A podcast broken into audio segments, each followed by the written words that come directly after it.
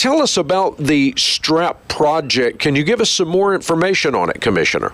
Well, I certainly can. I think everybody knows that flooding has been a major cause of damage, uh, especially following hurricanes and tropical storms in North Carolina. And uh, one of the simplest ways is to get water flowing better in our streams and rivers is to remove the debris that has been washed in and sometimes even creates dams uh, that need to be removed. So uh, we've got a program, an streamflow rehabilitation assistance program, and we want to remove debris, uh, down trees, other materials in the stream that uh, are going to let water flow more uh, freely uh, rather than flooding. The program seeks to be proactive, uh, recognizing extreme areas with flooding potential and removing debris uh, before it can build up and then create bigger concerns. That's basically what it's all about. Uh, this is something that has been uh, high on your list for a long time, isn't it?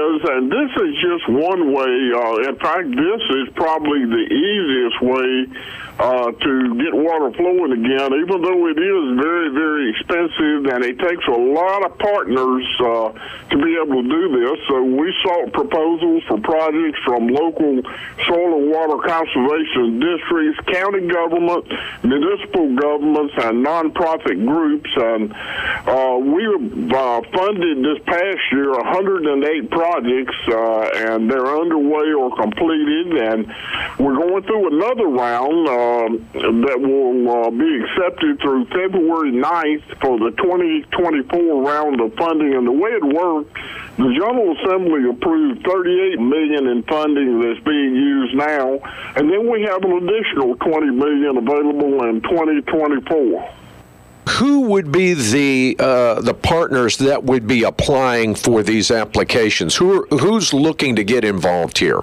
Well, it's you know it's county governments, municipal governments, uh, soil and water conservation districts, and even some nonprofits. And uh, we've had a lot of positive feedback where the areas have been completed.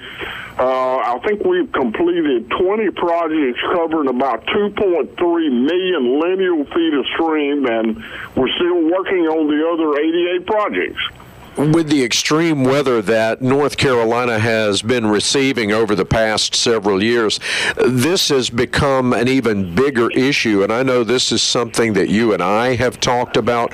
And as you mentioned, this project is all about being proactive and trying to get on the front side of this.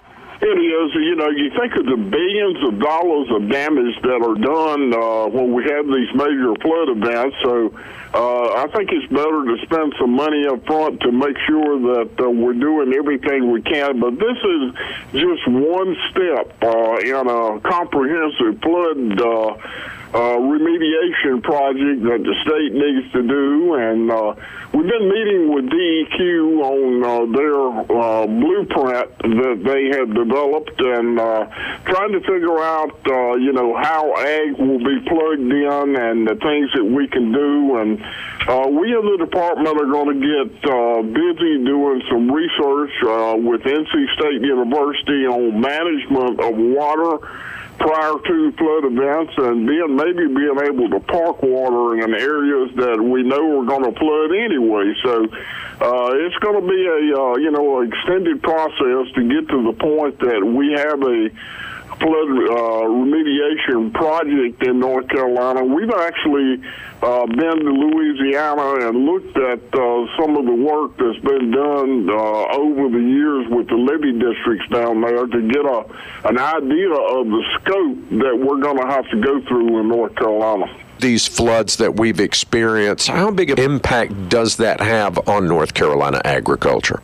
Well, you know, I go back to Hurricane Florence and uh, the amount of damage that was done there. That necessitated a uh, uh, disaster uh, remediation project in agriculture, and the legislature actually allocated $240 million to uh, the department to take care of some of that. And that is just a, a fraction of the damage that was done in the flood events after Florence. So it is big money.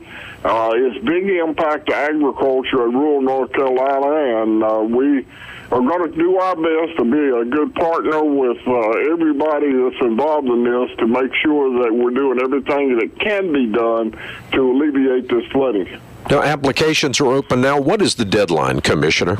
The deadline is February the 9th, I do believe. For these partners that you're looking to get involved with this, is there a place they can call to get more information, to find more information, and how do they go about submitting these applications?